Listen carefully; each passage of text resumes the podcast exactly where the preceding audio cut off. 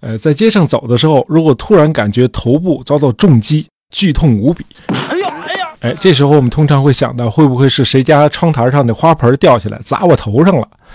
哎，如果我碰巧是个十九世纪的一位外国王子，哎，正在日本的某个城市旅游呢，那这时候我头上突然感到的剧痛和花盆就没什么关系了。呃，这个剧痛是因为有一个日本人正在拿着刀劈我呢。哎，这种可怕的事真的发生过。那是在一八九一年，在日本京都附近的一个小城叫大金，被日本人用刀砍的那位外国王子是当时的沙皇俄国的皇太子尼古拉，哎，就是后来的那位末代沙皇。那这事儿呢，咱们还得先介绍一下背景。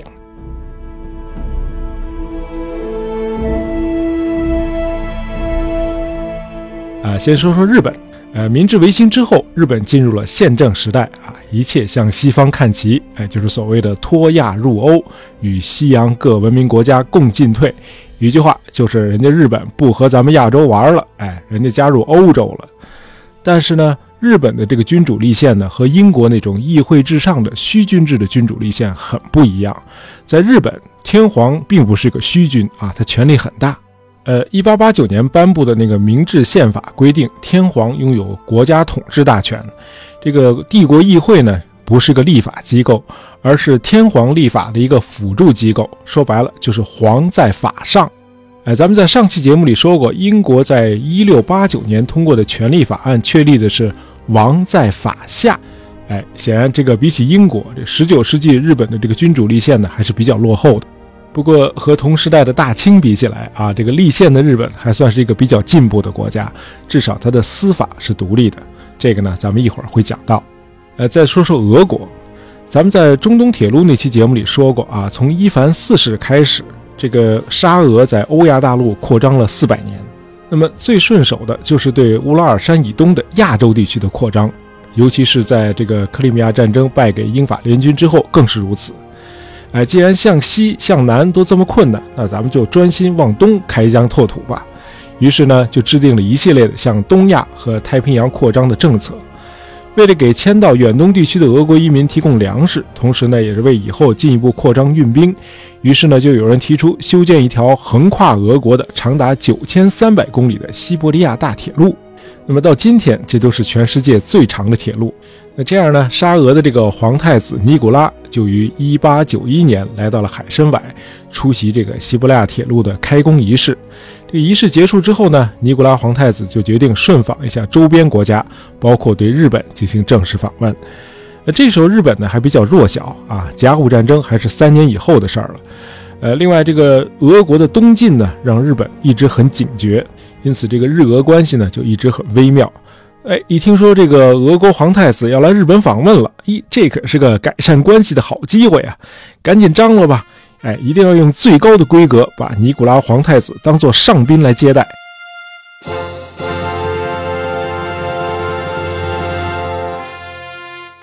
于是，日本在这个尼古拉皇太子上岸的几个港口都举行隆重的欢迎仪式。哎，所有的船只都要悬挂沙俄的国旗。呃，当时这些港口城市的景象啊，用宋丹丹的话就是，那是相当壮观，那家伙那场面大的那真是锣鼓喧天，鞭炮齐鸣，红旗招展，人山人海。哎，这个尼古拉皇太子呢，分别是在鹿儿岛、长崎和神户几处上岸，呃，最后呢是从神户走陆路去了京都。那么一到神户呢，这个年近花甲的这个日本有栖川宫亲王亲率大型代表团，哎，前往码头迎接时年二十二岁的尼古拉皇太子，弄得这个尼古拉皇太子很不好意思。哎呀，您您太客气了，哎，您别搀着我呀，得我搀着您，您是老同志啊。哎，不管怎么说吧，这个隆重的欢迎仪式达到了预期效果，这个尼古拉皇太子非常的开心。呃，皇太子很喜欢日本的工艺品啊，一路上买了不少。还还买了个发簪，呃，送给一位也在市场上买东西的素不相识的日本女孩，哎，真是其乐融融。呃，陪同尼古拉皇太子访问日本的还有他的表弟，哎，就是希腊的格尔基王子。那么五月十一日，一行人在日本皇室的这个有栖专宫亲王的陪同下啊，来到京都附近的大金市，游览这里的琵琶湖风景区。那么到了中午呢，当地县政府设宴款待，下午一点半，哎，尼古拉皇太子一行人启程返回京都。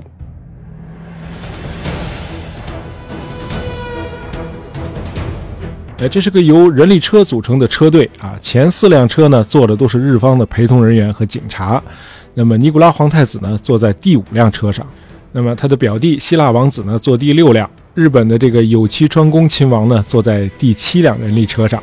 当这个人力车队呢进入一条窄巷的时候，啊，欢迎的人群也拥到这里。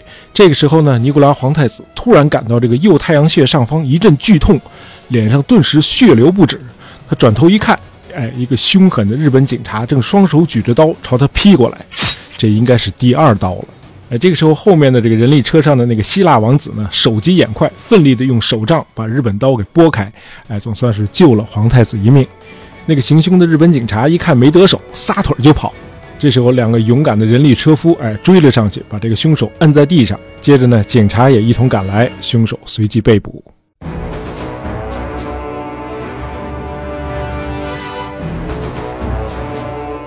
这个凶手呢，哎，就是给这次访问担任警卫的日本警察金田三藏。What？哎，这是个极端的仇俄分子。哎，他认为这个尼古拉皇太子来访的真实目的是想打探日本的虚实，为进攻日本做准备。呃，为了表明自己对日本皇室的忠心，这个金田三藏实施了这次刺杀俄国皇太子的疯狂行动。哎，他这一刀虽然砍得尼古拉满脸是血，但是并不致命。这个尼古拉皇太子虽然没有性命之危，但是日本的政界可是炸了窝了。怎么回事儿啊？这是？呃，本来是希望通过隆重接待来博得这位俄国皇储对日本的好感。等到这个尼古拉有朝一日继承这个沙皇皇位之后啊，能够出现一个对日本充满善意和友好的俄国政府。那这么处心积虑的安排，这个皇太子居然还遭到了刺客的袭击，而且刺客还是个负责警卫的日本警察。你说这叫什么事儿？哎，一听的信儿，这个日本的明治天皇当天夜里就上了去京都的火车，就为了第二天一大早能赶到。结果这尼古拉皇太子说：“啊，我脸上的伤很重，那无法会见天皇陛下。我今天呢就去神户港，呃，住到我们俄国的军舰上去。”这个日本天皇说：“啊，好好好，哎，赶紧派几位亲王呢亲自护送这个尼古拉去神户。”那么之后呢？这个日本的明治天皇还不顾群臣的反对啊，登上俄国军舰去探望尼古拉皇太子。日本的全国上下也是一片震惊啊！这各地给这个尼古拉皇太子和远在圣彼得堡的沙皇发去了一万多封慰问和道歉的电报。那么在日本的千叶县，有一位女子来到这个京都府前啊，留下了道歉遗书，然后就割喉自尽。哎，这位女士可不是政府逼来的啊，人家是自发来赔罪的啊，这属于日本特有的一种现象。那么后来呢，这名女子就被日本的国民誉为烈女。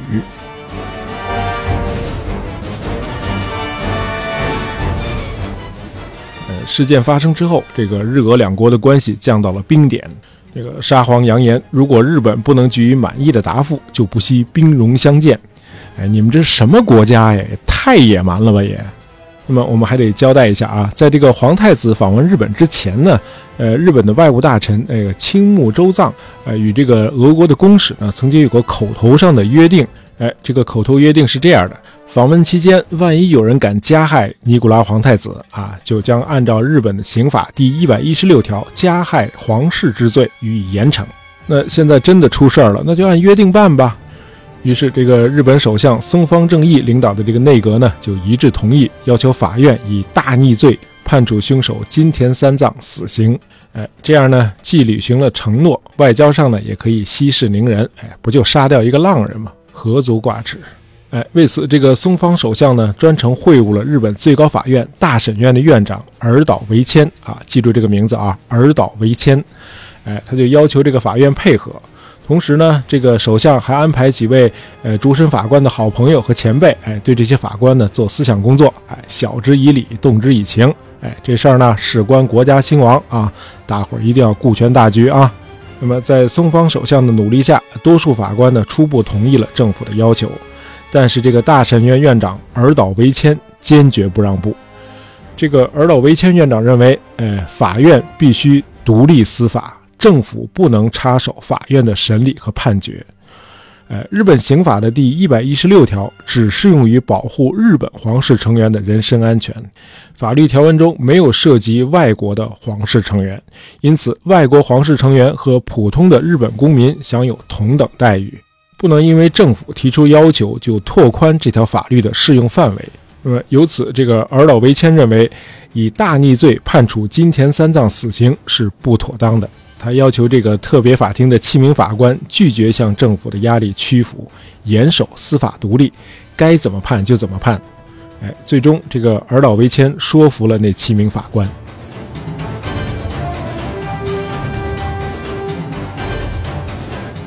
这个松方首相一听说这个尔岛维谦这么强硬，就慌了，哎，赶紧派这个法务大臣和内政大臣前往这个审判地大金。但是这个法官们以司法独立为由，拒绝在开庭前会见这两位大臣。大臣们恼羞成怒啊，质问这个大审院院长尔岛维谦：“俄国说了要不惜一战，你就不怕你们的判决导致日本亡国灭种吗？”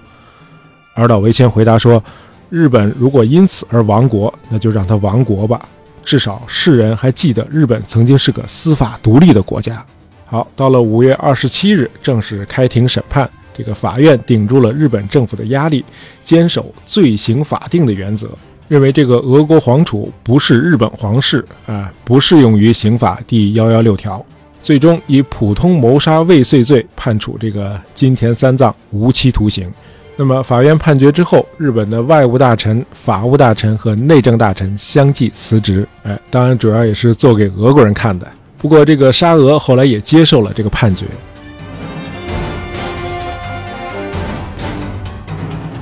呃，因为这件事儿，当时的西方国家对日本普遍的刮目相看。哎，没想到一个后起的亚洲国家，居然能够做到司法独立，这实在是难能可贵。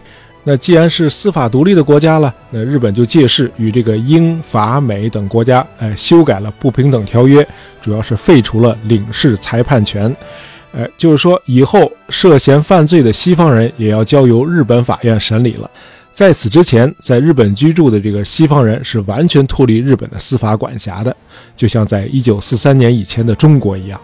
呃，日本的法学家关泽俊一认为，日本司法权独立的传统就是这次刺杀事件中确立的。由于尔岛维谦院长的坚持，国际社会对日本司法权给予了肯定和尊重。尔岛维谦呢，因此被称为日本的护法之神。